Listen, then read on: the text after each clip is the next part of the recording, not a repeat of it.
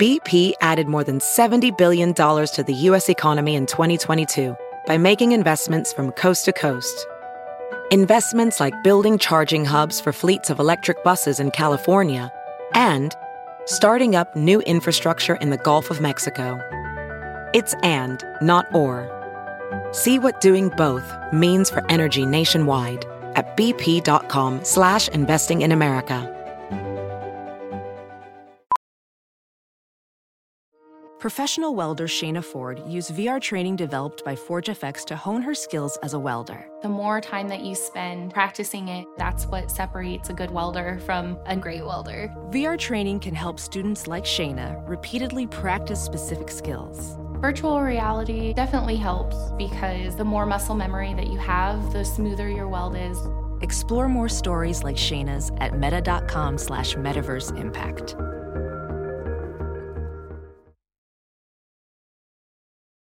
CarMax is putting peace of mind back in car shopping by putting you in the driver's seat to find a ride that's right for you. Because at CarMax, we believe you shouldn't just settle for a car, you should love your car. That's why every car we sell is CarMax certified quality so you can be sure with upfront pricing that's the same for every customer. So don't settle. Find love at first drive and start shopping now at CarMax.com. CarMax, the way car buying should be. Welcome to episode 559 with my guest Neil Woods. I am Paul Gilmartin. This is the Mental Illness Happy Hour, a place for honesty about all the bullshit rattling around in our heads. I'm not a therapist. It's not a doctor's office. More like a waiting room that doesn't suck.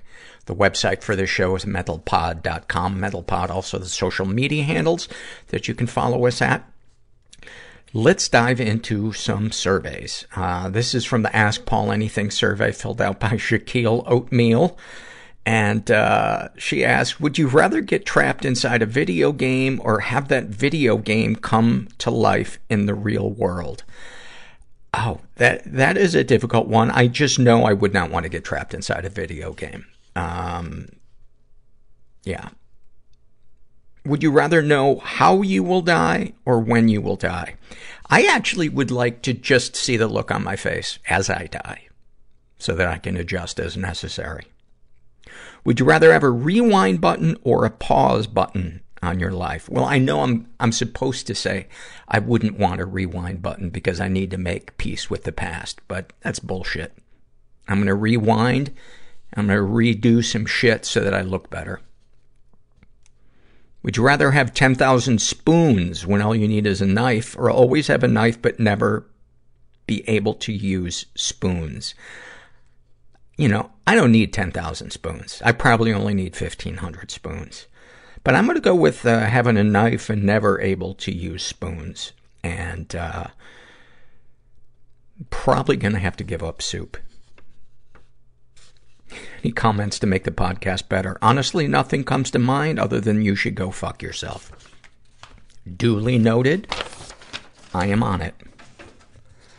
This is an email that I got from Rosie, and she writes, um, and, the, and this is uh, experiences that happened in the UK court system. And she has since migrated to uh, Australia. But she writes, I was abused as an adolescent by an uncle. In my 20s, around 10 years ago, I reported the abuse to the police. The resulting court proceedings resulted in an immense amount of fresh trauma.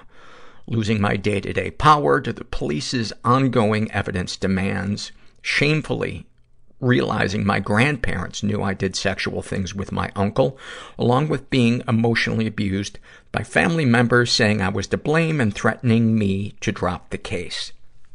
The list of additional traumas suffered throughout that time is very long, and I'm sure through your work you have a good awareness of them. What you might not be aware of is it was, and often still is, common practice for the police to advise against or even fully deny victims access to mental health support for the duration of the court case. The reason being, discussions about the abuse may, quote, taint the evidence, and then in parentheses, the evidence here being the victim. And if any counseling is permitted, then typically all notes from the counseling must be submitted as evidence in court and can be questioned by the defense or prosecution in front of the whole courtroom. Fun, hey? Question mark, smiley face.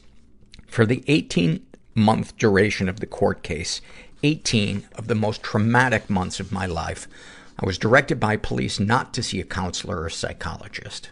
I was in crisis and had no support as my family had seemingly dissolved or turned against me, yet I was denied access to mental health support. This year, almost a decade later, I was saddened to learn this practice still happens. At their most vulnerable, victims are denied their basic human right to freely access mental health support. This can lead to ongoing mental health issues, which could have been reduced if help was sought earlier. I finally found the courage to try and do something about this. I first complained to the police, who were unhelpful. Feeling even more hurt, I then contacted a member of parliament. In a wonderful serendipitous twist, this same MP was, unbeknownst to me, preparing to fight for this practice to change. She was, and still is, fighting it, fighting for it to be illegal for counseling notes to be used as evidence in court, which would absolutely improve the experiences for victims who could then freely access the same mental health support as everyone else during the trial. Not only did the MP follow up on my complaints to the police, resulting in an apology from the chief of police, but incredibly, she asked if she could use my story in her speech in parliament.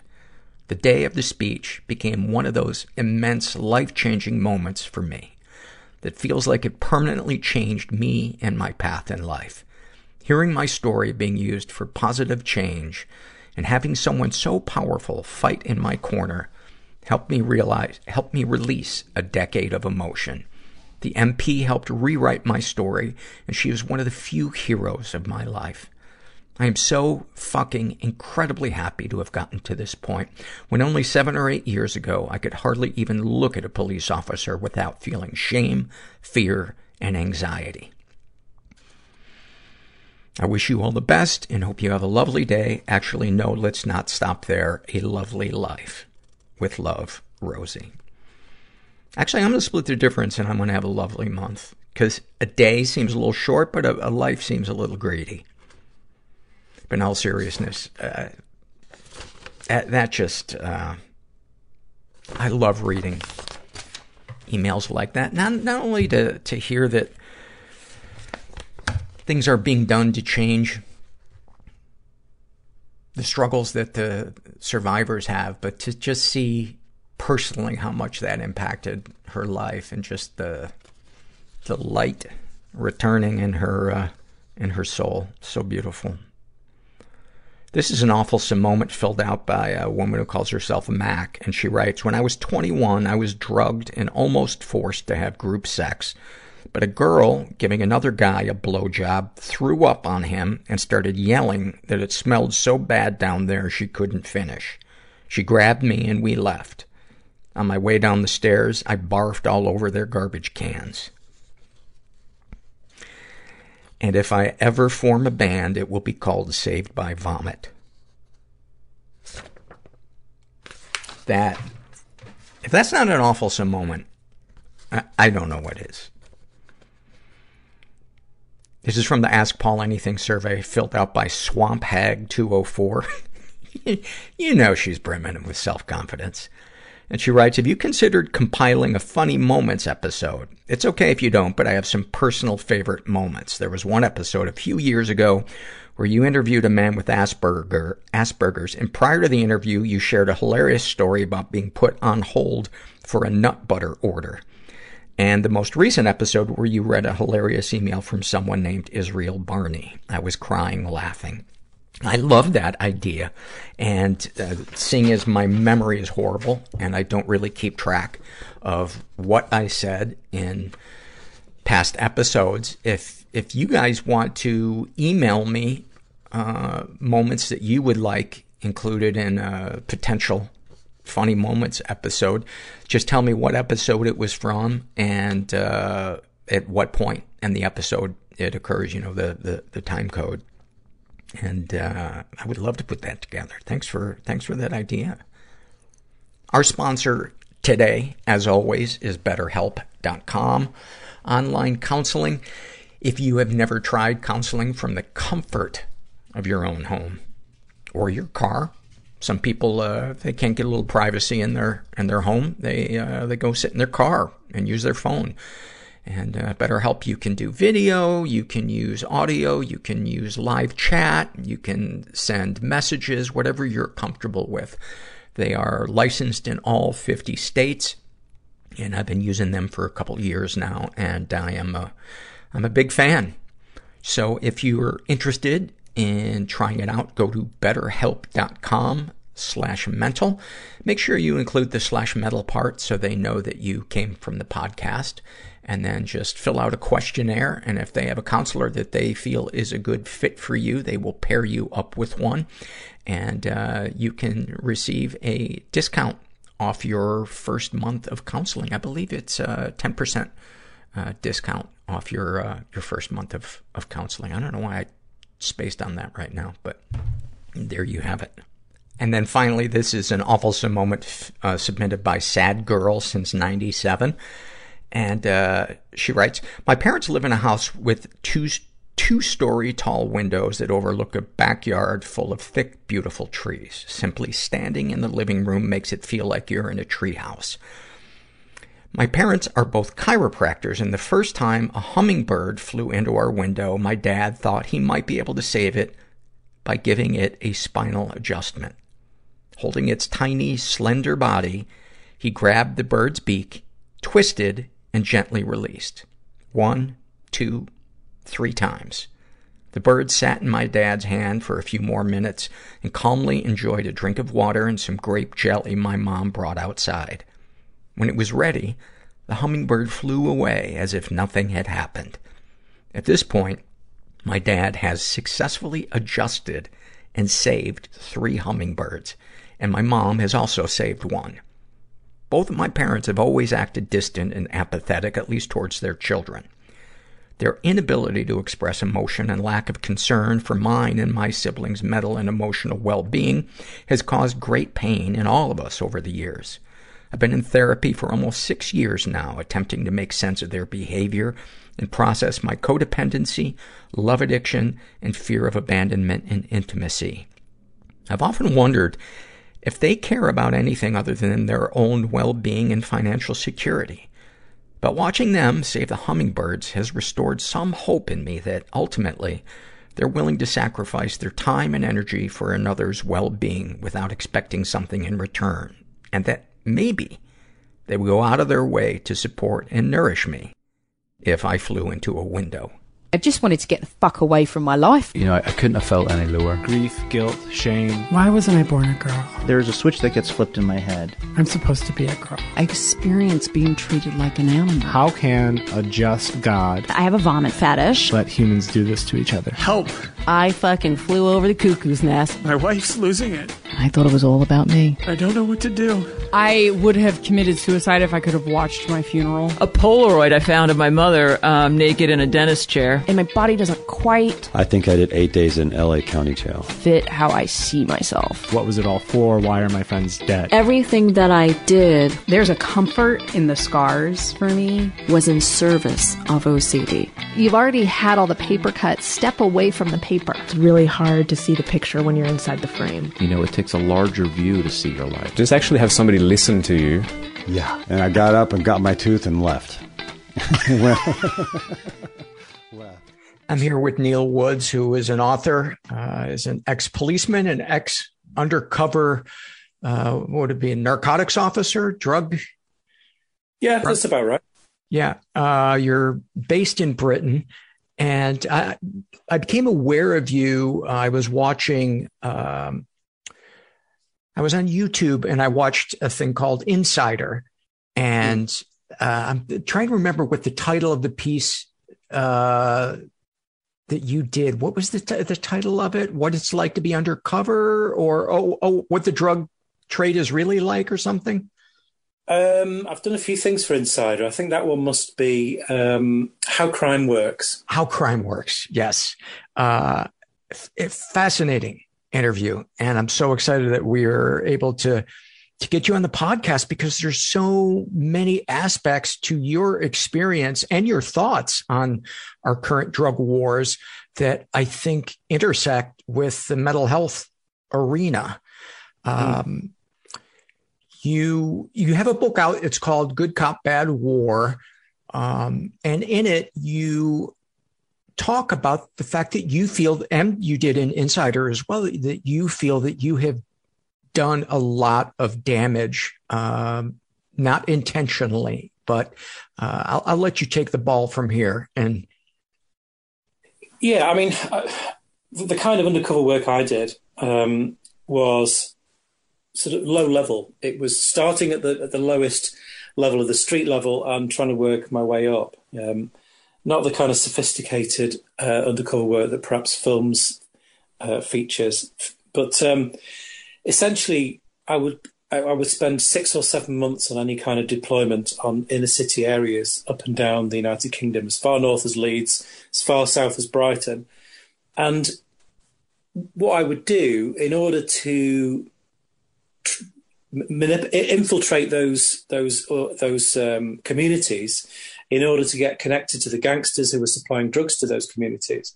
I would pretend to be uh, like living uh, living almost homeless, uh, living in squats. You know, really pitch myself at the, at the at the lowest level. And what I would do is I would pick on the most vulnerable people in those communities and manipulate them. And the reason I would pick on the most vulnerable is because, for one, they were the easiest to manipulate.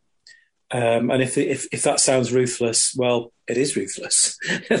that's that's the that's the essence of, of the war on drugs. It's it's the idea that you can cause harm to a, to a small group in, in order to try and gain some success against some others. So, and that's what I used to do. I, I used to ethically justify that to myself. I, you know, as time went on, I became increasingly aware that I was causing, causing harm, emotional harm, to some very vulnerable people.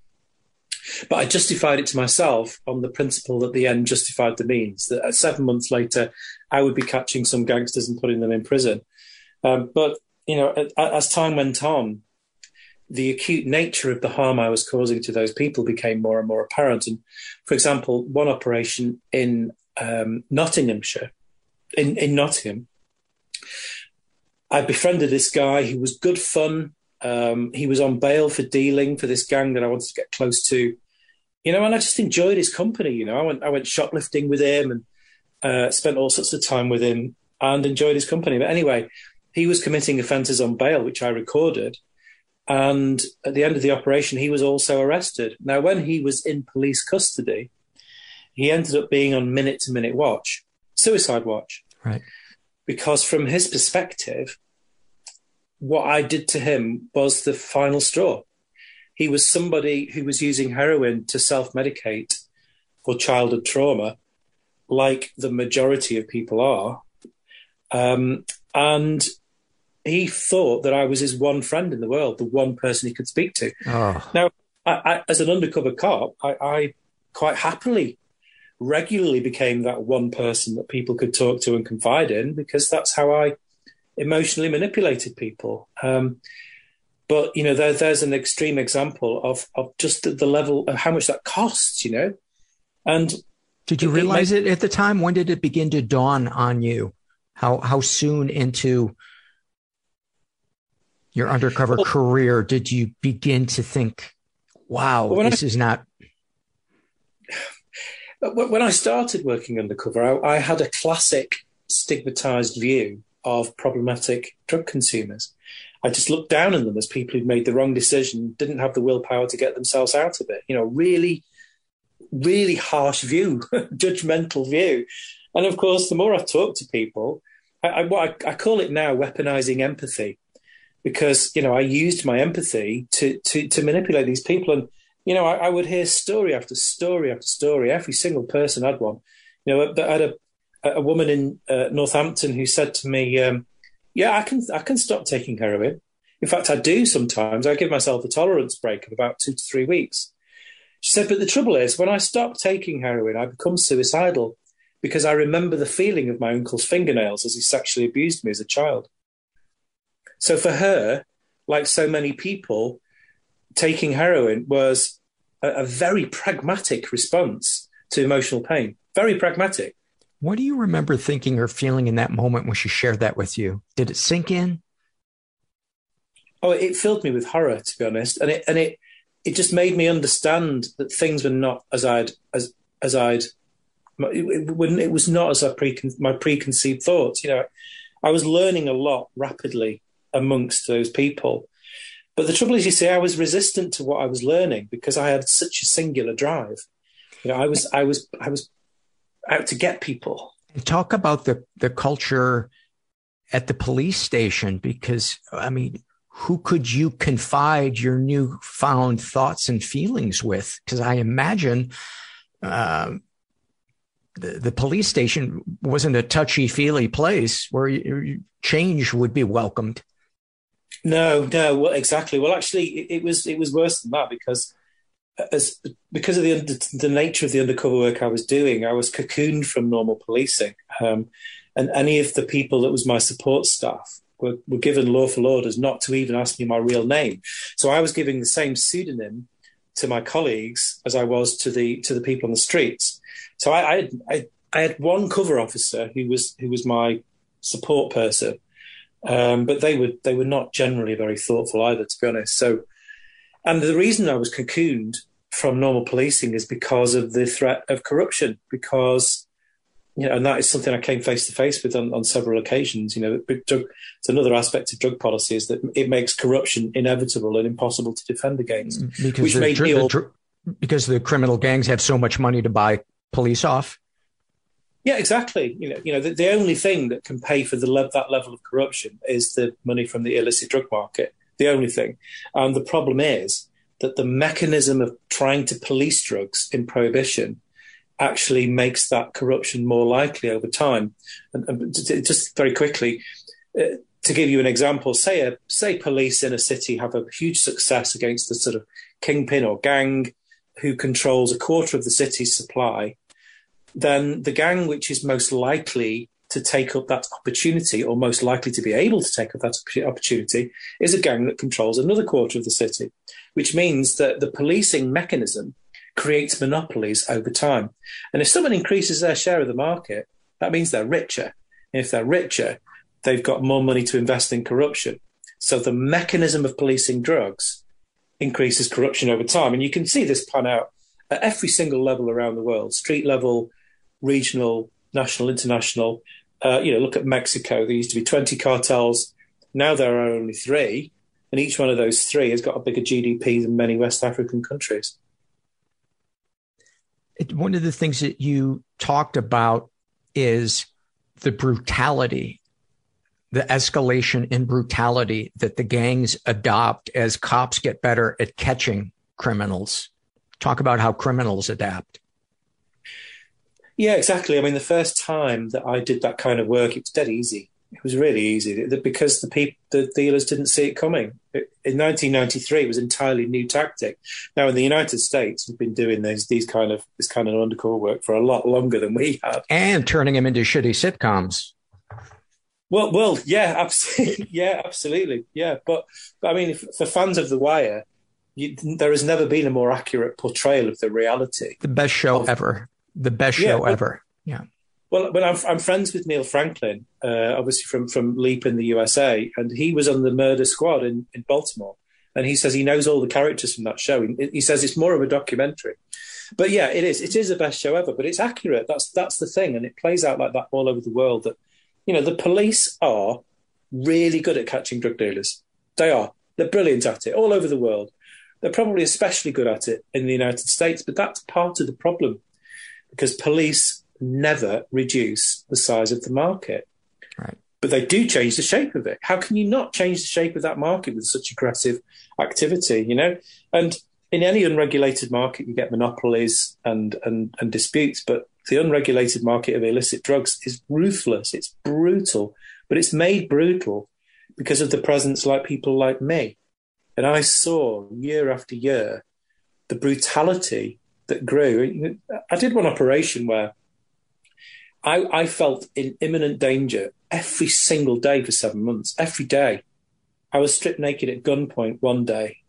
Um, and I, I, to this day, I don't know if they really did suspect me of being a cop with a wire, or whether they were just reminding me who was boss because you know this this you get a Darwinian situation on the streets where the police activity means that the most brutal and ruthless survive.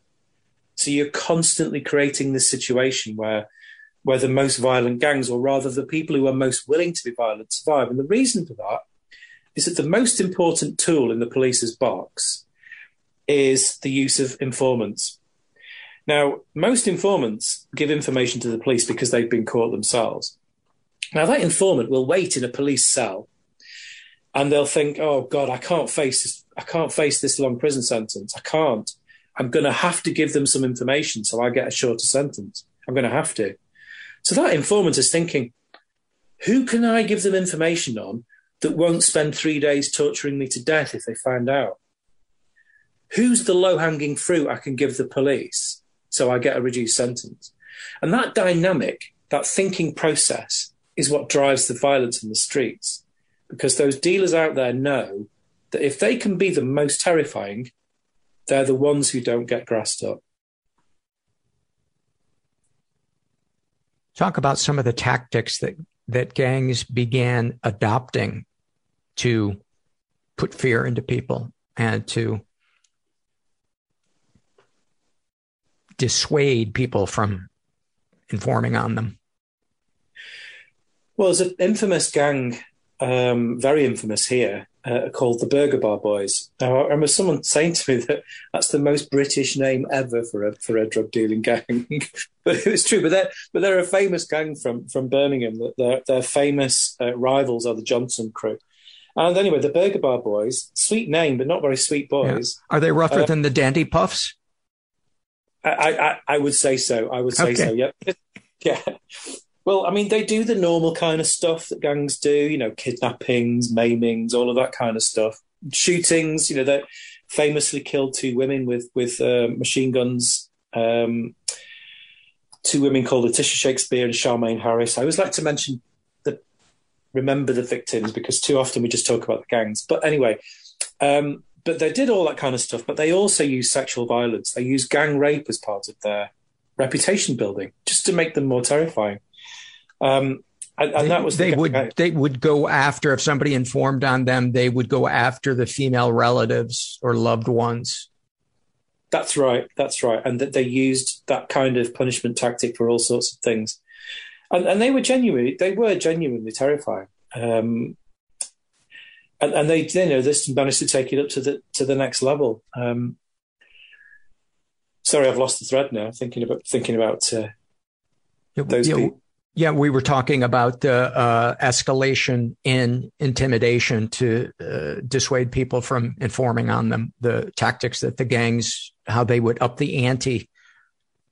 Yeah, I mean, this is this is never ending, really. Um, uh, like like like it is in The Wire, but but it plays out on streets right across the world. It plays out in the Philippines, where where police are more brutal. There is always at least an equal pushback from the streets, always. So Duterte in in the Philippines might might declare that he's winning the war on drugs, but he's actually just making the streets more dangerous for his ordinary citizens because and it, it even plays out where there is a get tough law, you know, where and you have so many examples of this in the United States, like your three strikes, that kind of thing, where you have a bigger threat for longer prison sentences and you're more likely to be sent to prison all that does is ramp up the the violence on the streets because if the perception is that there is a greater risk of being caught or longer imprisonment, then people will take greater risks to avoid capture and they will be more brutal to intimidate witnesses or potential, potential informants. This is a very basic truth of drugs policing, very basic it's the same everywhere, which which explains you know why you've got such a level of violence in the states because you've you've got only got five percent of the world's population, but a quarter of the prison population, and that's all down to the war on drugs. It's astounding. It's it is we are in a state of insanity. Uh, you know, I certainly have opinions on drugs as somebody who's been sober for a while and knows what it's like to be under the grip of of drugs and the hopelessness of it, but I am uh, for legalization. I, I the criminalizing of it. How do we regulate it? Good fucking question. I don't know. Um, but I think we have to face the cold hard fact that look, people who are going to do drugs compulsively are going to ruin their lives one way or another. So why don't we at least get out of the way and and provide care where we can without them, you know, draining the the national budget, which it wouldn't. But that's going to be one of the arguments. We can't afford that. Well, we can afford to what invade every country we want at at will. But the the America and I, and I think a lot of the Western world has this issue with, well, we can't condone it. Well, you're not our fucking parents. You know, I'm an adult. If I want to do heroin, let me do heroin and let me, if I'm going to die, let me die. If I'm going to learn some, something from it and ask for help, let, let me do that. Um, I'm, I'm on the same page as you, but there's a part of me when I say that, that I, I still think to myself, that's fucking crazy. What are you saying? Did it take you a while to get to the point where you are? And don't let me put words in your mouth about, um, you know, getting rid of prohibition and legalizing things. What, in your mind, what is the best scenario for legislation and support? Yeah, well, I mean, the the answers are are actually already there. That they, they, are there, and they're, quite clear. I mean, you asked me how long it took me. It took me a long time. I was a bit slow on this. You know, it, it, I was resistant to the evidence before my eyes um, for for a long time. But that's because I was so wrapped up in in the in the you know in covert policing and you know the, the that the fight. I was so wrapped up in the jingoism and the fight for so long. I was resistant to the fairly obvious conclusions when you look at it. But you know, the, one of the best ways of, of of breaking this down is to look at policy comparison yeah, there's a very good piece of history uh, which shows the best way to deal with, particularly heroin, because you mentioned heroin. So there's only one nation on earth was rich, was remained rich after World War II, and that's the USA, which made the USA a true superpower, which gave them incredible dominance in terms of policy making. And in respect of drug policy, that meant that for the next 20, well, the next 15, 20 years, they made sure the rest of the world followed the United States way of doing things. That's why we have international drug prohibition. The, the last resistance to that was something called the British system, the British way of doing things. So in Britain, through the 1920s, 30s, all the way to the end of the 1960s, if you had a problem with heroin, you were prescribed heroin by a doctor. You would go to the doctor and you would be treated as a health issue and you would be given heroin, as much as the heroin as you needed. Very simple, very simple health approach. Now, the United States obviously banned heroin in 1914, but the Harrison Act was very aggressive at criminalizing it and the people who used it. So, as a result of the US policy, you measured your heroin consumers in the hundreds of thousands, right from the 20s right through to the 60s, and you had a huge problem with the associated crime and organized crime. In Britain, we measured our heroin consumers in the hundreds from the 1920s right till the end of the 1960s in the hundreds. Really? At the time, yeah, in the hundreds, because we didn't have any organized control of, the, of it at all. It was completely controlled in the, by, by medically, completely, because there was no incentive to find new customers at all. So at the point that the British system ended, from United States pressure, we had 1,046 heroin consumers in the UK, 1,046, and the number was falling because they were being given some help. 20 years later, we have 300,000. So they, yeah, it, it does not surprise me. So what type of health help was being given to them back then, in addition to being given heroin? That to me is what seems so complicated is how do you help somebody while you're giving them the very thing that's distracting them from getting the help that they need? Well, there wasn't a huge amount of investment into the help and treatment. You know, nowadays we have this obsession with, um, you know, the, the recovery industry, the kind of counselling and help that you can get. Now, of course, those things are important, but the starting point is harm reduction, because if as soon as that, as soon as heroin was banned in the UK, then anyone who might have a problem with it was then pushed into the exploitation of organised crime. And organised crime then pressure people to find new customers because they want an expanded market. And people who use heroin then suddenly find themselves as being part of organised crime and dealing heroin to other people. This is a, it's a very simple structure that's set up. If you remove that system and treat it com- with, with the starting and ending point of harm reduction, then any individual who decides that they want help can be given that help. And of course, you can afford it because enforcement of drugs is substantially more expensive than treating it as a health issue. Substantially more. It's absolute fortune. And there is lots of studies to show that.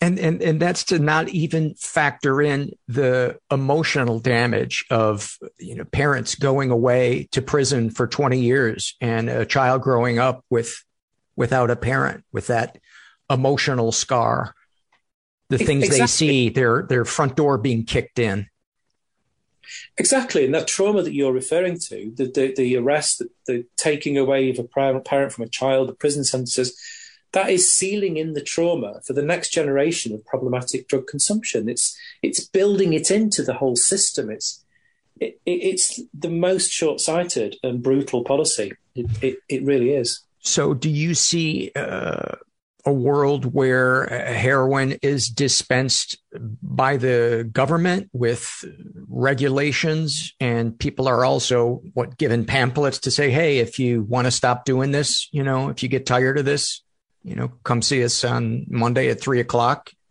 Well yeah i mean that's exactly what happens in switzerland. Now in 1994 switzerland used british evidence the evidence from from our country to inform their policy. And now, ever since 1994, Switzerland has prescribed heroin to any problematic consumer who, who needs that heroin.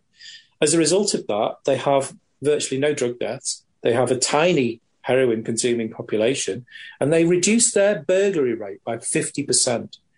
So all of the evidence is, it's not just, these are not small numbers. This is really dramatic evidence of the efficacy of their policy. Now, it's difficult to sell this sometimes to Americans because you you have you have two drug problems. You don't just have one heroin problem. You've got two because you've had the the, the overprescribing of of medical mm. um, uh, opioids like oxycodone and oxycontin uh, and things like that, as well as your parallel street heroin market, which has had its the same problems as everybody else. So you've got more problems than anyone else. I understand that, but it still comes down to the fact that if you are problematically using opioids, and there are at least 20 studies, academic studies that I'm aware of, that come up with the same kind of figures. If you are problematically using um, opioids, you are self medicating for some kind of childhood trauma, whether it's neglect, physical or sexual abuse, to at least two thirds of that population. And the rest of that third, there's a very good chance that you've got some kind of uh, uh, autism or other um, latent mental health difficulties. So, you know, when we when we see someone struggling with heroin or other opioids, we need really we really need to be asking what has happened to you, what has happened to you, and how can we help you? And you know, this this moralizing, judgmental approach is literally ripping our society apart and lining the pockets of the most of the darkest elements in our communities. Other than that, it's going great. yeah. Other than that, it's going great. But you, I mean, we're only talking about heroin, though, aren't we? And you asked me about my view. Well, when I went into the police, I didn't care about people's liberty. I, I thought about, you know, I thought about security. I, I, didn't care about these, you know. John John Stuart Mill didn't meant, meant nothing to me. But you know, when I realised the total carnage that's been caused by our drug policy, then I started taking a great interest in in the causes. And the causes really are that the state interfering with people's liberty. And people should be supported in their choices with harm reduction in mind rather than persecuted for them. And like you said, if you want to take heroin, like like the great Carl Hart said recently, who who bravely went on on uh, on TV and, and said, yeah, I, I do use heroin. You know, don't, don't judge me for it. You know, I, I admire him for his honesty. Now, I I don't know how that again. I don't know how that would pan out in regulatory terms because the, my organisation's position, the Law Enforcement Action Partnership, is that heroin should be regulated in a medical fashion like they do in Switzerland. But I suppose liberty is more easily talked about with the other drugs, isn't it? Now, if you consider MDMA, for example, there's a huge amount of dishonesty going on here. You've got the enormous growth of um, uh, electronic music, dance music, and it's a wonderful thing because it's it's therapy. It's an it's an incredible communal thing. You know, people are getting in a field together and dancing to repetitive beats. You know, we've been doing that since before we could talk. You know, it's good for us. But the drug that's really fueled that, both the industry and, and people's desire to do it, is MDMA. So why can't we talk about the positive aspects of MDMA and, and why can't we regulate that, that behavior so that people who want to dance in a field can get a, a, a, a drug that's got no adulterants in it so that we can make sure that the harm is reduced? You know, we, we don't want to be just stuck on talking about heroin. There are positive aspects to drug consumption. Course there are. Yeah, I, I, think it's it gets complicated with with the drugs that um, that have long term effects on on the brain. Um, I smoked a lot of pot in my day, and I'm sure some of my struggles with memory are related to that. Probably also related to all the meds that I take and my age. But um, I know that excessive pot smoking uh, can exacerbate depression. I know that excessive uh, MDMA use can exacerbate depression, uh, as well as you know meth and a lot of other drugs. So it's such a mixed bag.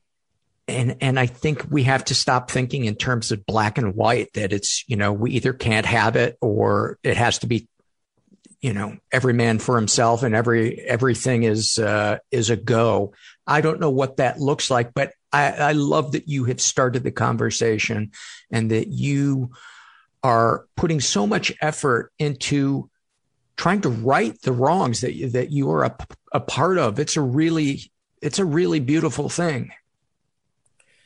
Well, that's very kind to say, but I I mean I, I feel duty bound because, and essentially I'm still just trying to fight organised crime.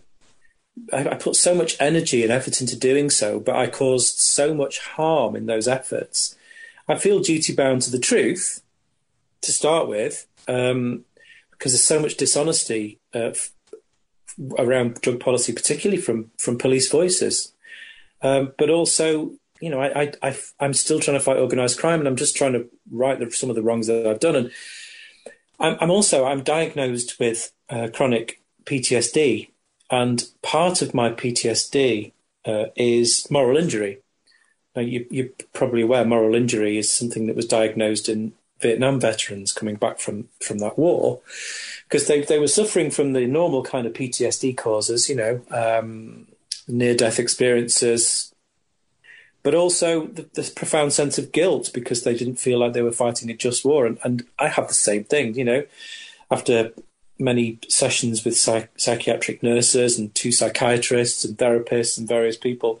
And I understand much better that my feelings of intense guilt is because of the harm that I've caused to so many individuals. And,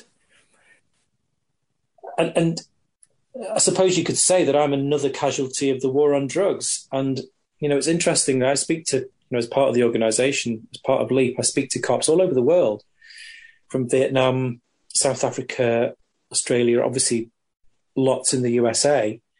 And I'm not alone. You know, we're, we're, fighting a war. If we fight a war, we should expect casualties.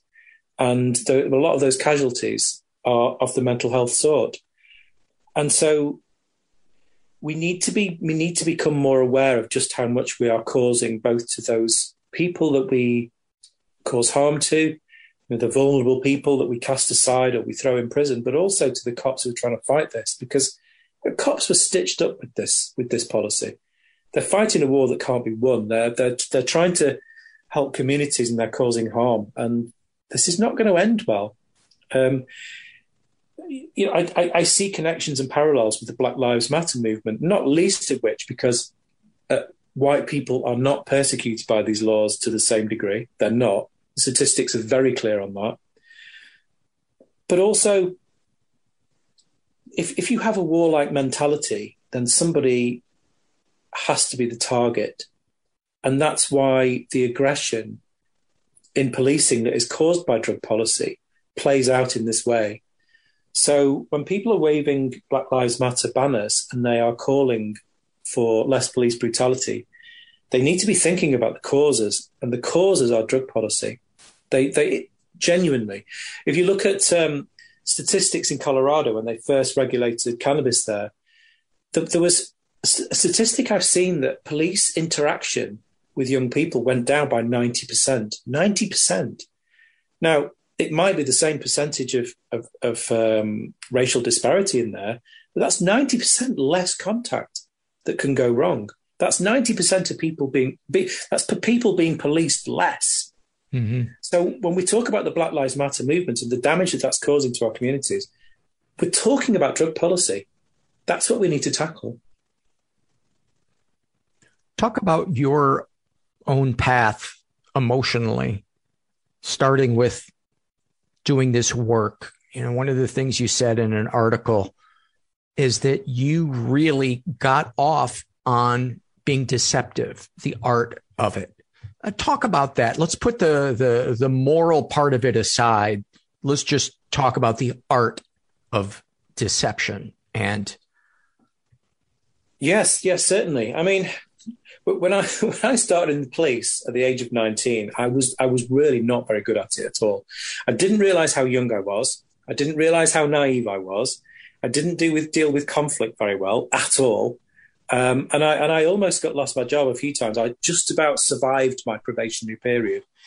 Um, but when I, but two years after that, when I got into undercover work, I found that there was something that perhaps suited my personality a bit better than being in uniform, and and that is that you know I I loved the intellectual exercise of maintaining that lie and being able to manipulate everyone around me, and I loved the times certainly when I was younger in the early in the first few years, I loved those times when it became difficult. You know, when I felt really challenged, and you know, there was times like, you know, I'd open a door and then someone put a samurai sword to my throat, and I gen- genuinely thought, you know, this could this could be it. I could be dead. But in those moments of extreme adrenaline, I found that I had an advantage, and that is that I had the sensation that time was slowing down that I, I, had all the time in the world to think what to do next. And that's a very powerful feeling. You know, I suppose it's for, for people that, because we all respond slightly different to, to different situations and particularly adrenaline.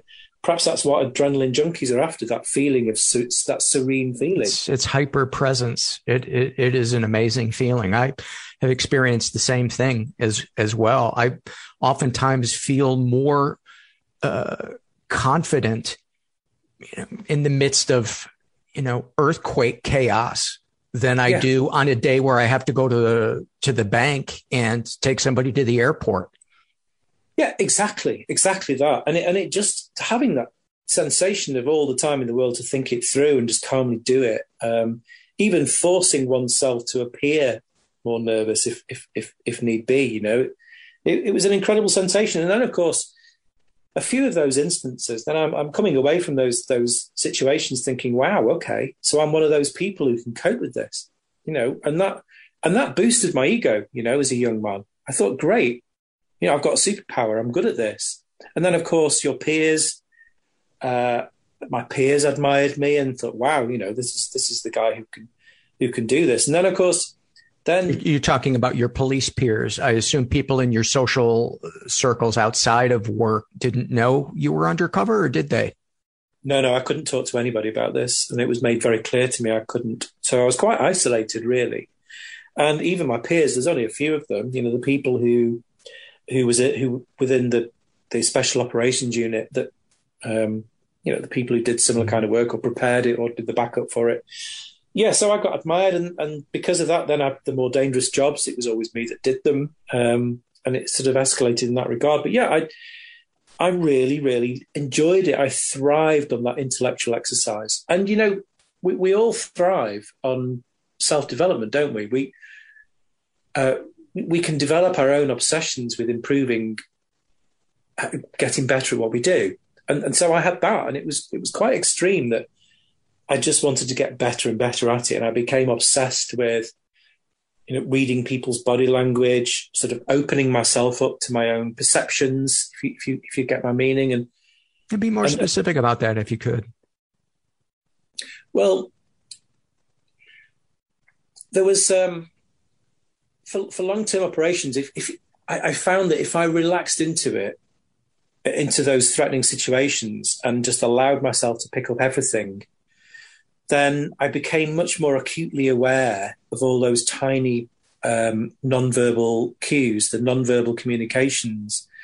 So, for ex- so many instances where where uh, it was almost like following a narrative that would happen in a split second. So, um, for example, I did an operation once where I'd made a big, big mistake in making myself out to be a connoisseur of amphetamines, which I'm not. I'm really not. I wasn't then, and I'm not now. So, but the trouble is, this guy, this main gangster who was running this this this whole gang of like car thieves, burglars, he, he came to me one day and he says, "Hey, you, got a present for you." He says, "I bet you've never had anything like this." And he picked, he held up this little uh, see-through like Sealy bag with some toxic looking pink goo in it. And I opened up this bag and it smelt like the urine from a glue sniffing cat. It, it, it, it, smelled utterly vile. And I thought, oh no, this is really high strength base amphetamine, amphetamine sulfate. So he says, go on then. And he must have picked up on that momentary, momentary bit of reticence on my face. But I picked up him picking that up on his face and so I realized that I instantly had to show enthusiasm and throw water on that fire of suspicion.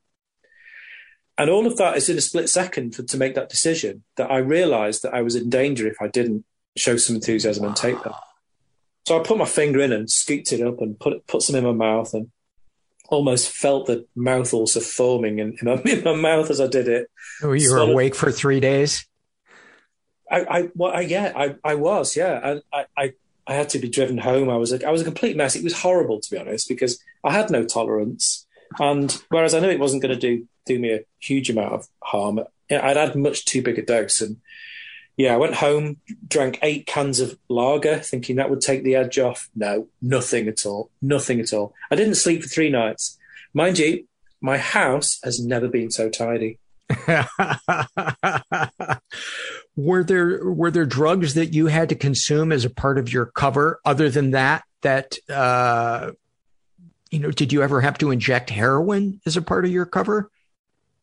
No thankfully thankfully not. Um, heroin i would have found really scary. I, I didn't have to do crack either. I wouldn't have found that too scary. Um, no just amphetamine cannabis a few times uh, but that's just cannabis isn't it? Um, right. No not not really i had to I, I I got out of a situation once by pretending to inject heroin.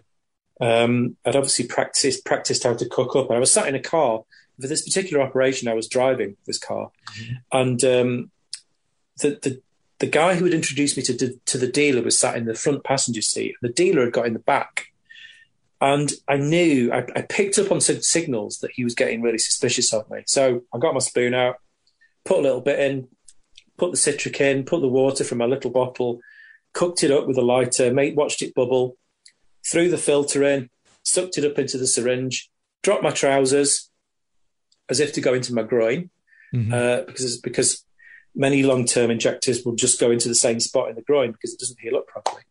Dropped my trousers, went to go into my groin, and injected it into the car seat. And uh, suspicion suspicion over. Hmm. So when did things begin to to turn for you uh, emotionally? We've talked about kind of your moral compass and your view well, changing think, on the drug war, but when did when did PTSD start creeping into it? Because I imagine it was there before you left the force. Yeah, I mean, it's it's really hard to f- trace back when it started, and I suspect it started before I finished doing the work because when I when I was working on the Burger Bar Boys, I, I was really struggling. and then when I finished it, I felt for a whole month afterwards, I felt like I was never truly awake. Um, but I didn't. Things, you know, I, I was. I, I look back on that egotistical young man, you know, the person who was having the big confidence boost and really full of myself at how good I was at all this stuff. And I had no idea that I was causing harm to myself. No one ever told me. And it crept up on me. It crept up on me very, very slowly. So about maybe about three years after I stopped the work was when the symptoms really got terrifying. And it had been creeping up over that time. And over that time, uh, I, I, was increasing the alcohol I was drinking. Mm. So I was pushing down the symptoms or masking the symptoms by drinking alcohol. Now, anyone out there who understands, P- who's experienced PTSD, you know, it's a, there's a very common, as you probably know, there's a very common relationship between alcohol and PTSD because it, it really does dampen the symptoms. It does. You know, it helps yeah. you sleep and it dampens the symptoms. So I wasn't accepting or seeing what was going on. But then, and I was doing conventional detective work by this time, uh, and just my world just felt like it was collapsing. And I wasn't functioning right. I was couldn't concentrate, couldn't do the work, and a lot of what I was feeling was the profound guilt because I decided to stay in the police because part of me wanted to leave because I felt like I was working for the enemy. It, it felt so bad, you know. I'd, I'd done such a vault fast, such a such a change of mind. I was so sure the war on drugs was was the evil that it is uh, that I, you know, I I thought, should I leave? What should I do? But I thought, no, I'll try and change things from the inside. And of course, that's very ambitious indeed. Wow. Because, because it's a, it's, it, you know, it's not policy level. Policing isn't policy level. It's a disciplined organization and cops do as they're told. And so I, I just found myself struggling with not believing ethically in what I was doing and really struggling with everything. And yeah, just my world just felt like it fell apart really. And um, I continued to get worse. I left. I resigned in 2011. I got no support, no understanding whatsoever from the organisation, none at all. Um, no one even mentioned PTSD. No one. You would expect that some manager somewhere would look at my record and realise some of the things that I've done, but of course, the covert policing side of the, my management didn't talk to the to the other side of the management, to the to the to the normal policing management, and they just wanted rid of me because I was a problem, and that's something that's replicated in police all over the place. You know, it's it's not understood, and there's no sympathy. So I wasn't even diagnosed with PTSD until probably I don't know at least two years after I resigned. Resigned in 2012 so yeah, it was it was a rough journey really, and and and and I've had all the potential treatments, and whereas I'm I'm nowhere near as bad, you know, I can function, I can talk to you, I can talk about these things now. I'm much improved, but I still suffer symptoms. So if I have stress, I can become hyper vigilant. I can become really depressed um, if I'm not careful. But you know what help? One of the things that helps me keep going is, is, is just having that purpose. You know, the fact that I'm still fighting organised crime and and being in the family of the movement. You know, the Law Enforcement Action Partnership, which is growing across the world. We're about to launch, have several events across Europe to launch LEAP Europe, um, and you know, it's it it's good if you've got purpose and you can still fight the good fight, do the right thing. It's a it's a very good balm to to a condition such as I've got. Well, I think that's a great note to to end on. Uh, Neil, where can uh, people find you and your your books? Uh, the, the, one book is Good Cop Bad War, and the other one is The War on Drugs. What's it called? The second one is called Drug Wars. Drug um, Wars. It's a it's a, a study to through first person accounts. So there's it exposes some of the corruption um, and and the disaster of current policy. Um, yeah, but you, you can find my, uh, my organization in the United States. We are the Law Enforcement Action Partnership. You can find the website or on Twitter. Uh, it's at Police for Reform. In Europe, we are on Twitter or other social media accounts at UK LEAP. or at Europe LEAP. We've got chapters in France, Germany, Scandinavia, all, all over the place, Australia. Uh, as, as for my books, um, I, I, think you can get them in the United States, and I've certainly spoken to lots of people who've read it there. So, yeah, there's Good Cop, Bad War or Drug Wars. Um, but more than the books, there's something I would love your listeners to, to use, if you don't mind. Um, people, when I speak to a lot of people, because I speak to people all over the world, and when people become convinced, they say, okay, you've convinced me. What can I do? What can I do to be part of this social movement for change? And of course, you know, you can you can host events for Leap. You can uh, contact your politicians because you know if you write to your politicians, they will take notice. If you keep doing it, they will. Mm-hmm. But at, at anyone's child, and which is a partner organisation of ours, together with anyone's child, UK Leap have made this um, video, and this video is, is quite cheeky. I don't know. Do you use that word cheeky? It's mischievous. It's yes. it's mischievous. We we know we know of the word cheeky. We don't use it, but it, it's we know it's of mis- it because the police at the moment control the narrative in drug policy because they're constantly putting out in press releases or social media the theoretical successes that they have. You know, that they, they show pictures of people's doors being smashed in, the rows of mugshots of the gangs being arrested, or they show the seizures of the drugs that they've caught, you know, drugs on the table, dope on the table, as they say in the wire. You know, and they show this on social media all of the time. So we've created the, a response for people to use as a t- tool for this. And it's and if you wouldn't mind sharing it if, if, when you in your uh, you know, where however you can share it alongside this podcast. We'll put we'll put this and all the all the links in our show notes. I'll have you send send me those, and I'll just copy and paste all of it. But go ahead. Great. It's it's basically um, a very short social media video which challenges that narrative and explains to the public the reality of the impact of those drug seizures. So it can be used time and time again, and you know, in any social justice movement message discipline and repetition is really important. So this is a way of people using message discipline, repetition. Just keep posting this video wherever you see police social media accounts. Do it politely, very polite. The more politely, and ask the the police officers posting in the social media to, to watch it and comment, and it it will have impact, and it is having impact around the world. It's been subtitled with uh, different languages around the world. We've got Spanish, French, German, even Mongolian and it's, it's genuinely having impact because we're having police officers contact us to, to join to join the movement as a result of this, and that's the help of people out there. So, so it's a tool for people to use. Thank you very much. Great. And uh, and what is your personal Twitter account? My personal Twitter account. Uh, this sounds a bit daft because I, I, did this before I realised I would ever have a public profile, but it's it's at Woodsy Zero, so at W U D Z E E zero. Okay, Neil, thank you so much. Thank you very much for inviting me to come and talk to you. It's been good meeting you. Such important work that he is doing. Our our legal system and around the world is so fucked up when it comes to how we treat drugs and drug addicts. This episode is sponsored by the ASPCA Pet Health Insurance Program.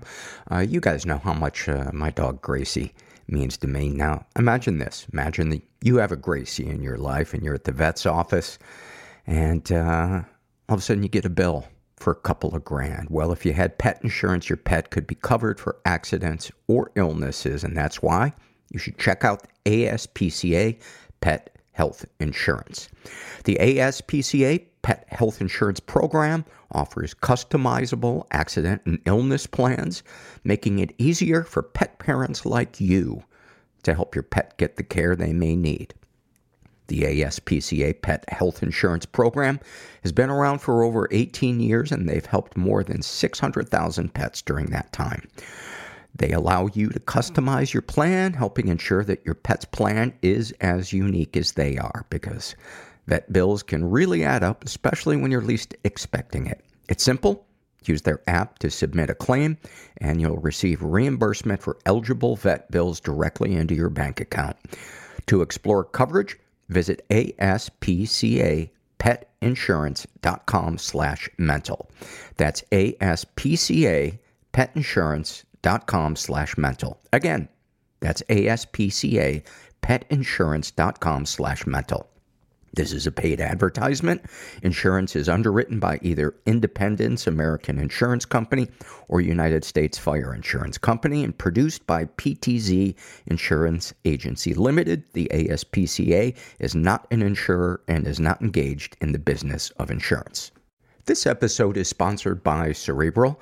Cerebral is here to help you achieve your mental wellness goals with professional therapy and medication management support. 100% online, you'll experience the all new Cerebral Way, an innovative approach to mental wellness designed around you. You'll get a personalized treatment plan from a therapist, prescriber, or both in a safe and judgment free space. And judgment free is definitely how I would describe uh, the sessions that I've had with my cerebral therapist. Her name is Megan. She is thoughtful. She is empathetic and uh, and she's knowledgeable, and she's been helping me clarify baby steps I can take to uh, help achieve the professional goals that I uh, am trying to set. Um, I'm a big fan. All cerebral clinicians are vetted, credentialed, and trained to help you feel better. They stay up to date on the latest studies and breakthroughs so they can provide quality care that's based on rigorous research. To get started on your path towards better mental health, Cerebral is giving our listeners 15% off the first month of online therapy, medication, or both. Get started at cerebral.com slash podcast and use the code MENTAL. That's cerebral, C E R E B R A L dot com slash podcast, and then use the code MENTAL to get 15% off your first month. Make 2024 your best year yet. Offer only valid on monthly plans. Other exclusions may apply. See site for details.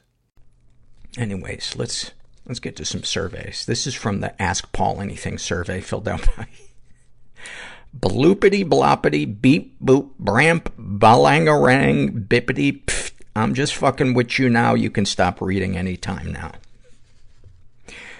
I wonder if that's her legal name. She asks, How did you know that this podcast was your calling? And do you ever worry you will lose interest or burn out from doing the podcast?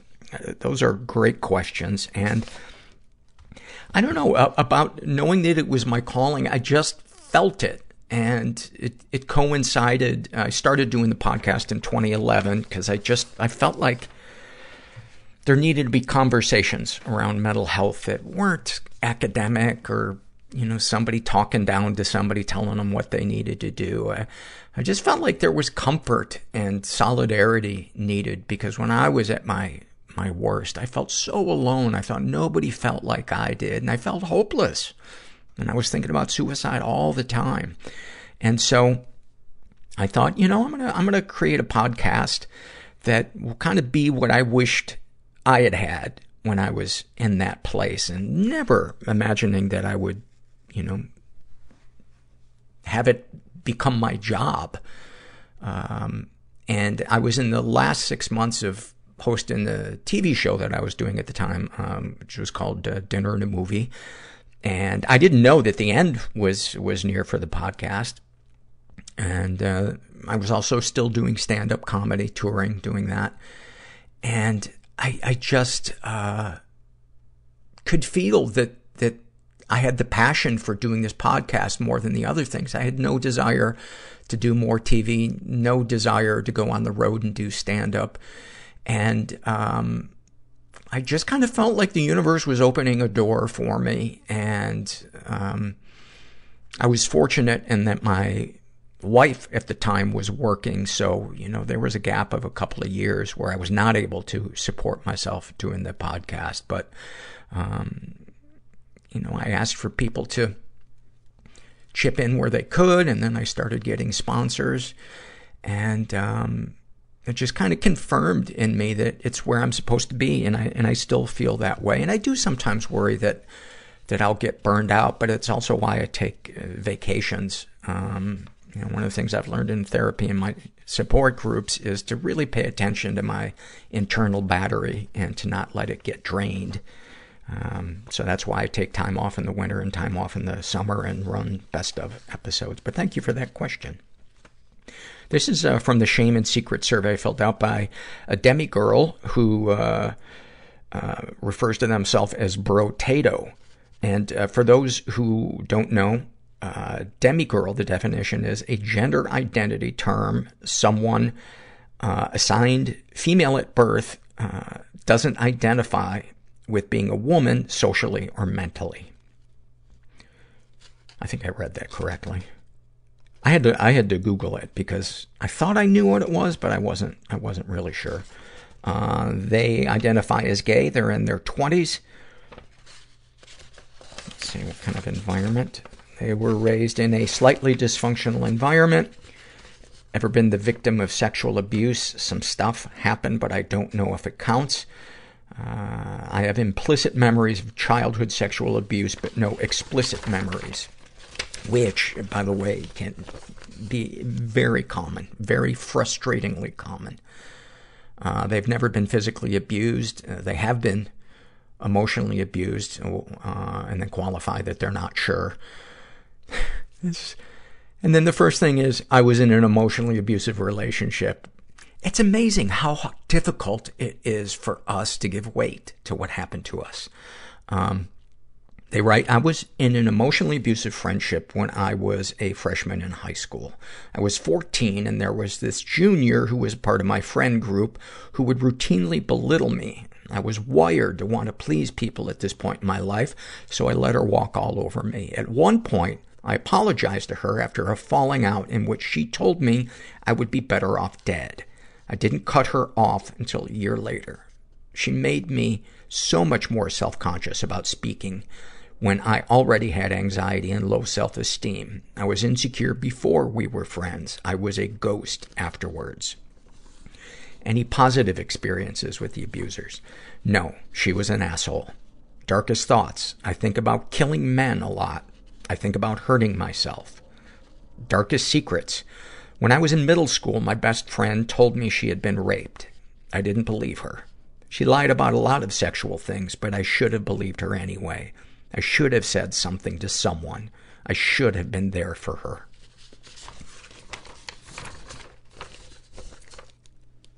Sexual fantasies most powerful to you. Transformation porn, where someone gets turned into a penis during sex, turns me all the way on.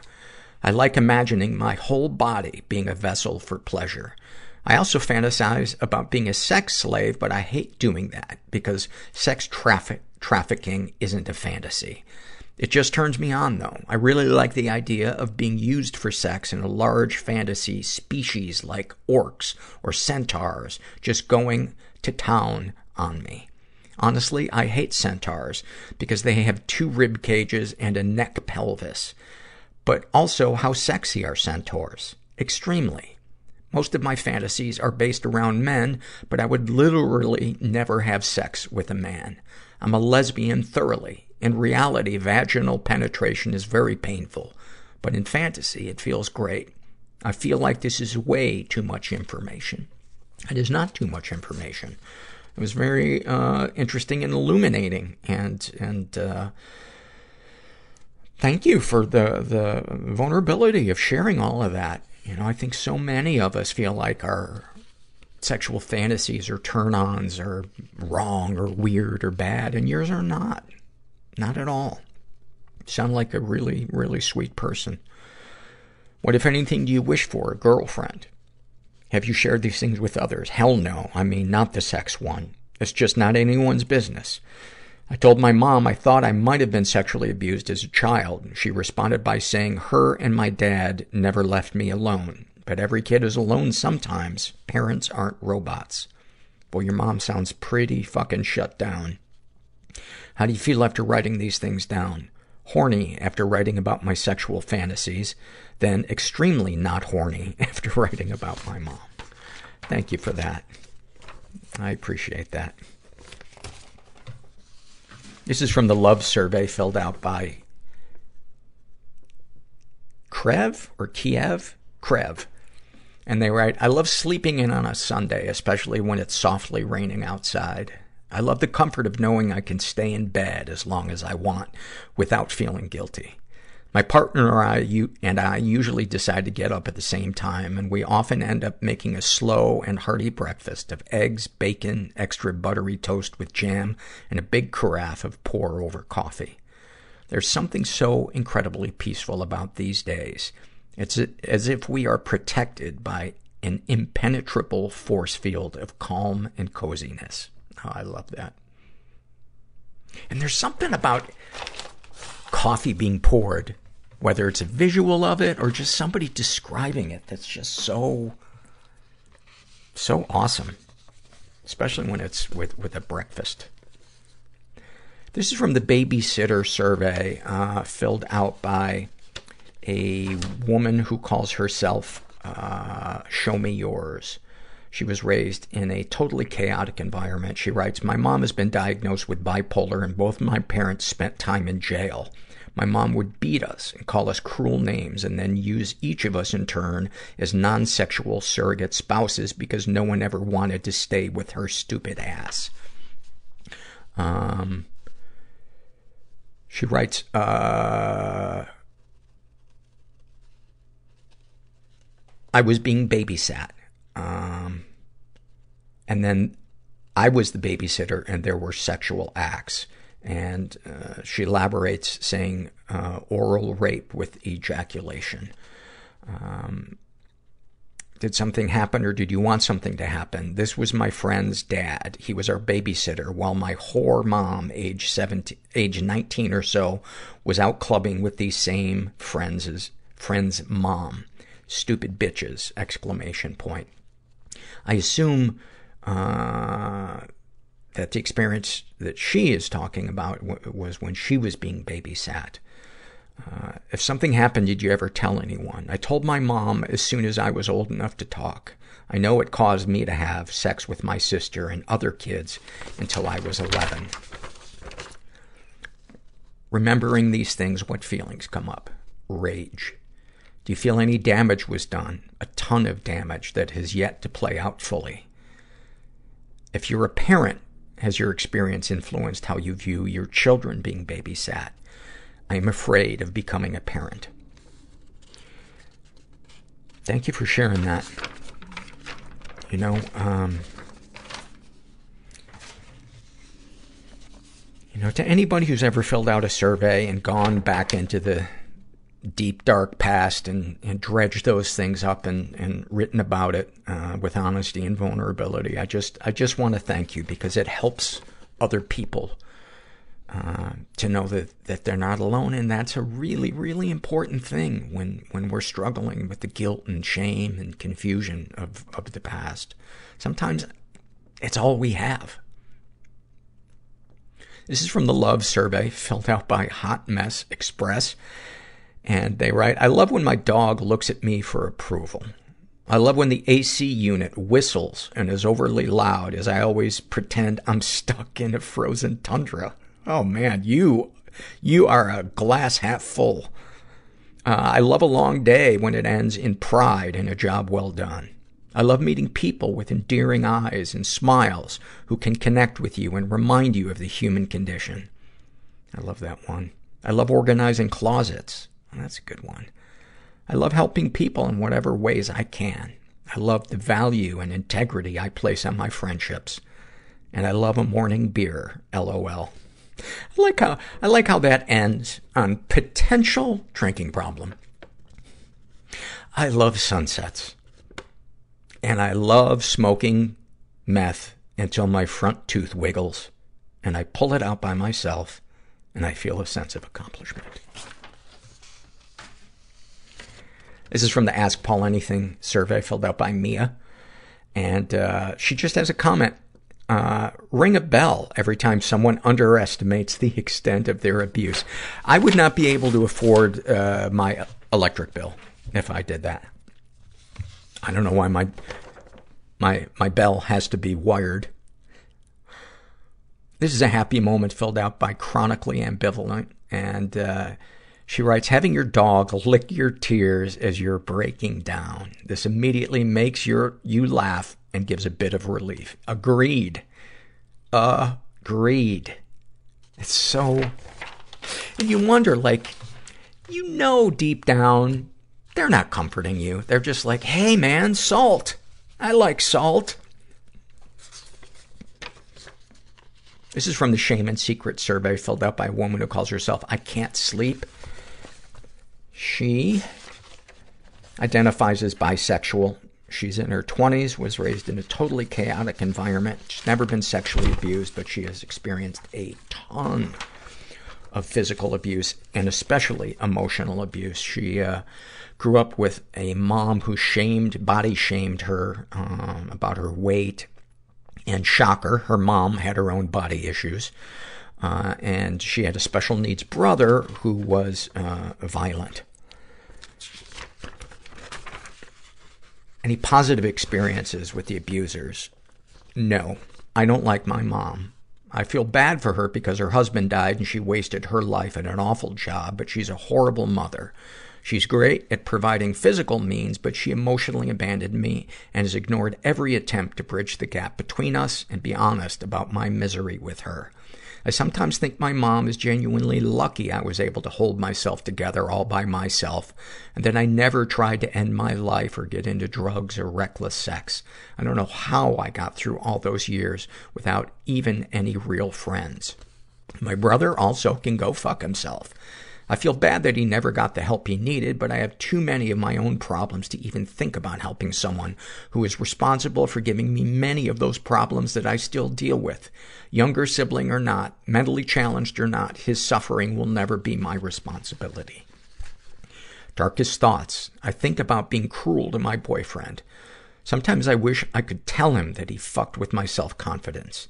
That because of him, I feel self-conscious when we have sex that I don't fucking trust him. That I think he lies to me about asking other girls for nude pictures. That I've snooped through his phone and seen pictures of naked girls that I've never heard of and seen texts where he's asked for photos and was denied. How fucking dare you? Question mark. I want to say and punch him so hard that he can never even think about another woman again. But I won't say any, I won't do any of those things because I do love him and I don't want to break up. I just want to know why I'm not enough. That is, there is so much important stuff packed into that thing that I just read. And it is amazing the effect an abusive or abandoning parent can have on the people we choose to be our partners. And, you know, that it is a state of insanity staying with someone that you think is cheating on you and you're snooping on them. And I mean, it is, how can you have intimacy in a relationship like that? And yet there's a part of you that you want to stay. And uh, I think getting some type of support for this to help work through that. Because that feeling that we're not enough, man, that doesn't just suddenly appear with us, without us doing intense work on ourselves and processing trauma and learning boundaries and self-care and all that other good stuff. Darkest secrets. I can't think of any right now. I just feel like I keep a lot of myself under wraps because nobody around me would really deal with the very negative parts of me. And I would say that that's a lie. Because I found in support groups that that was the very thing that connected me to other people because I was open to helping them deal with the negative parts of themselves. Not being a doormat, not being boundaryless, but helping support them and cheer them on and to listen and to champion. I'm not allowed to be outraged and angry and yell. Sometimes I feel like I only exist for other people, to help them with their issues, and hope I get a sliver of help in return. Sometimes I feel like I'm delusional, and I'm much more of an awful person than I think, and that's why I get ignored and abused and disrespected. I don't deserve anything good. I have nothing to offer anyone. And you know, man, that is, that is the trauma, you know, whatever you want to call it, the love addiction, That is its voice because it, it speaks in absolutes. Always, never, nothing, everything. That's how I know when it, when mine is, is talking to me. Sexual fantasy is most powerful to you. I just want to feel entirely wanted. I want my boyfriend to be rough. I want him to suck and bite on my nipples till I come. I want him to then finger me and eat me out until I come again. And I want him to keep torturing me with his hands and his mouth until I beg for him to let me have his dick. I don't want, I don't want to have to wonder if I'm pleasing him. I don't want to have to worry about performing in some way that I'm not for him. I just want him to do whatever he wants with me and tell me exactly what he wants in return, and I'll give him it. Sharing this just makes me feel anxious. I'm analyzing myself and worrying that I'm selfish for wanting that. Why should I not have to ask for anything, but he does? Yada, yada, yada. What, if anything, would you like to say to someone you haven't been able to? I feel miserable pretty much all the time and the world feels hopeless and pointless. I don't know if anything is worth the effort. Every new thing I try proves this to be true. Uh, and I guess I'd want to say, uh, that because it's truly how I feel. What, if anything, do you wish for? I wish I wasn't anxious anymore. I wish I didn't worry about everything. I wish I could just enjoy the present. Have you shared these things with others? Yes, it went okay. No one I tell really knows how to help. And that's why I think therapy or a support group would be so great because they would understand. Not everybody in the support group always gets us. But, man, you, you deserve to feel seen and heard and loved and supported. And I think, how can that not help with the anxiety and the hopelessness? How do you feel after writing these things down? Empty. I hope I don't feel bad all day. Anything you'd like to share with someone who shares your thoughts or experiences? You're not alone. I feel this way too. It doesn't fix it, but not being alone is always nicer. Thank you for that. That was really bittersweet. And you, you sound like somebody who not only is ripe to be helped, but whose experience and pain could help somebody else. That, that's the thing that before we get into, into support groups, we never imagine that the pain of our past can be of benefit to somebody else as we work our way through it and begin to make sense of it and heal. This is, um, another shame and secret survey, and this is filled out by a guy who calls himself Drawn Away. He identifies as straight. He's in his 30s, was raised in a stable and safe environment, never been sexually abused, not sure if he's been physically or emotionally abused. And then here we go. First sentence, I was a skinny asthmatic kid and got bullied quite a bit. Yes, I would say that that is abusive.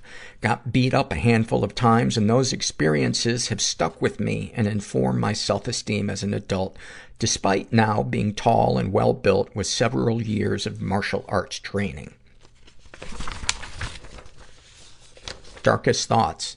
I hate rude people. And when I come across someone who is rude to me or someone else, like not holding a door open or talking loudly in the cinema or playing music on their phone in public, I imagine beating them severely, often to death, breaking their bones, mutilating their body, destroying their skull. There is nothing sexual in this, just a roaring inferno of rage. This fear freezes me from saying anything to the person at all because if things escalate, I don't know where it will stop. Darkest secrets. I met a girl when I was about 18, and I think she was 17. I liked her a lot. We spent a lot of time smoking weed and fooling around. She'd give me oral sex, sometimes in public places, which I thought was amazing at the time, but would always stop me from going any further than kissing her. One night, she seemed very upset, and when I asked her what was wrong, she told me she used to be a boy. The reason she wouldn't let me go any further than kissing was because she hadn't had any reassignment surgery, and so she still had a penis. I didn't know what to do, so I asked for a few days to think and met her a few days later to talk. I still saw her as a girl and said I'd, I'd like to make it work. I can only imagine how great it must have felt to be accepted after the fear of telling me and the dread of waiting those few days. And how fucking horrible it must have felt a few weeks later when I decided that I couldn't come to terms with it and broke it off. The shame I feel around this is complex and layered. I feel shame that I was intimate with a trans woman. I feel shame about that shame because I believe there's nothing wrong with gender dysphoria and feel that my emotional intelligence is not as developed as I wish it was. I also feel shame about how I handled this situation. I feel it would have been better for her if I had broken it off straight away rather than to try to make it work. I have never told anyone about this yet, think about it frequently, and still feel ashamed. You know, we have no control over what we're attracted to, what turns us on, what we're comfortable with, and shaming yourself for not feeling different. Um, you know, and, and, it doesn't sound like you, you handled it in a, in a way that was cruel. It was where you were at. And I think, I think you're being too hard on yourself. Sexual fantasies most powerful to you. My sexual fantasies seem to be mainly influenced by mainstream porn. I fantasize about fucking as many women of varying, uh, in parentheses, legal age, ethnicity, and body types in as many different locations as possible. In real life, despite being very attracted to lots of different women, I'm monogamous and crave intimacy. What, if anything, would you like to say to someone you haven't been able to? To my partner that I don't feel that this relationship is working, but I'm not sure if it's just my depression telling me that, or if it really is broken. And to the other woman I started an emotional relationship with, but broke it off before anything physical happened, I'm sorry that I'm not in a place where I can understand my own feelings, but it didn't stop me from hurting yours. What, if anything, do you wish for? I wish my spiritual compass could find its magnetic north instead of spinning around without direction. I wish I knew who I am and what I'm supposed to be doing with my life. You know, you sound like a really good, sensitive guy. And, you know, the fact that you are seeking a spiritual life and authenticity, that's the most important thing. I don't think it comes immediately to any of us. I think it's a lifelong pursuit. But the fact that you're conscious and, and you're trying to move in that direction, and you clearly are an empathetic person, you know, it might be good to, to, um, get into some therapy or some, you know, some type of anger management to deal with that rage, because maybe that's, maybe that's getting in, in the way of, of things. I don't know. I'm not a therapist, but I did cook chicken on basic cable, and I told dick jokes around the country. That's gotta count for something. But thank you for, uh, for sharing all of that.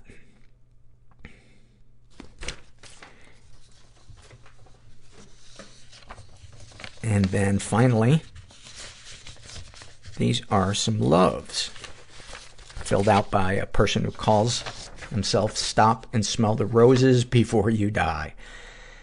And they write, I love how plumeria trees look dead most of the year, but then suddenly leaves appear and the most beautiful and lovely smelling flowers start blooming and falling all over the ground. I love Ixora, I'm sure I'm pronouncing that wrong, flowers, and how my grandma taught me to pull the thread from the center, revealing a tiny straw that when you suck on it, you get a little shot of sweet nectar. Sweet Nectar was a name I was a male dancer under.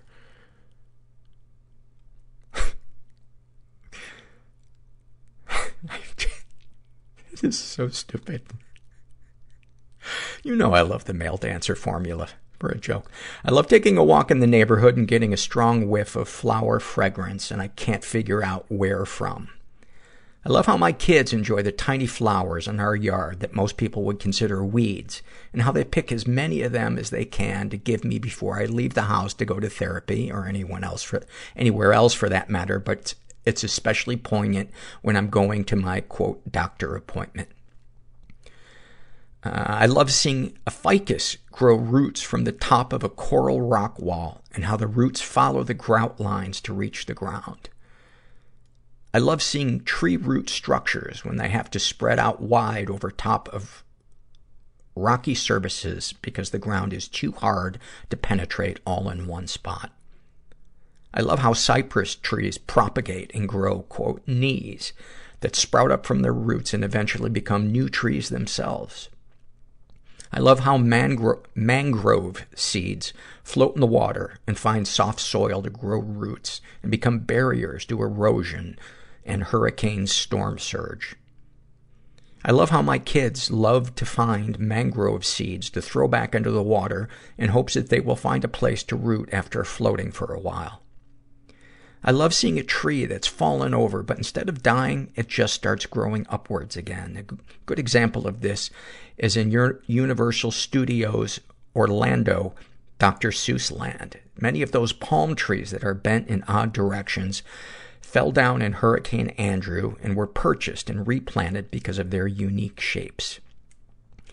I love seeing a mango tree sagging with heavy fruit that seems to be tethered by an all too thin stem.